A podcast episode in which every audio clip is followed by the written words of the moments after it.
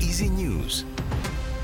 Με την Νικόλ Ποφάντη ξεκίνησε η κρίσιμη συνεδρίαση στον ΣΥΡΙΖΑ μετά τις ραγδαίες εξελίξεις που πυροδότησε το ερωτηματολόγιο του Στέφανου Κασελάκη για επανίδρυση και αλλαγές στο κόμμα.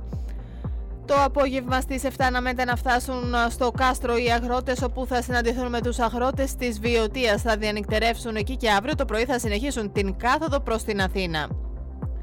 Σε νέα κατάληψη της νομικής σχολής του Αριστοτελείου Πανεπιστημίου προχώρησαν μέλη φοιτητικών συλλόγων λίγη ώρα μετά την επέμβαση της Ελλάς. Στη διασωλήνωση του αθλητικογράφου και πρώην Ευρωβουλευτή της Νέας Δημοκρατίας Μανώλη Μαυρομάτη προχώρησαν σύμφωνα πληροφορίες οι γιατροί στο νοσοκομείο Γεώργιος Γεννηματά, όπου νοσηλεύεται μετά τη φωτιά που εκδηλώθηκε στο σπίτι του στο Κολονάκι τα ξημερώματα της Κυριακής.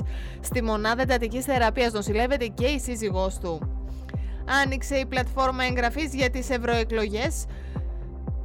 Μια πρωτοεμφανιζόμενη ομάδα που ονομάζεται Ένοπλη Απάντηση ανέλαβε την ευθύνη για την πόβα στην πρόεδρο εφετών Θεσσαλονίκης.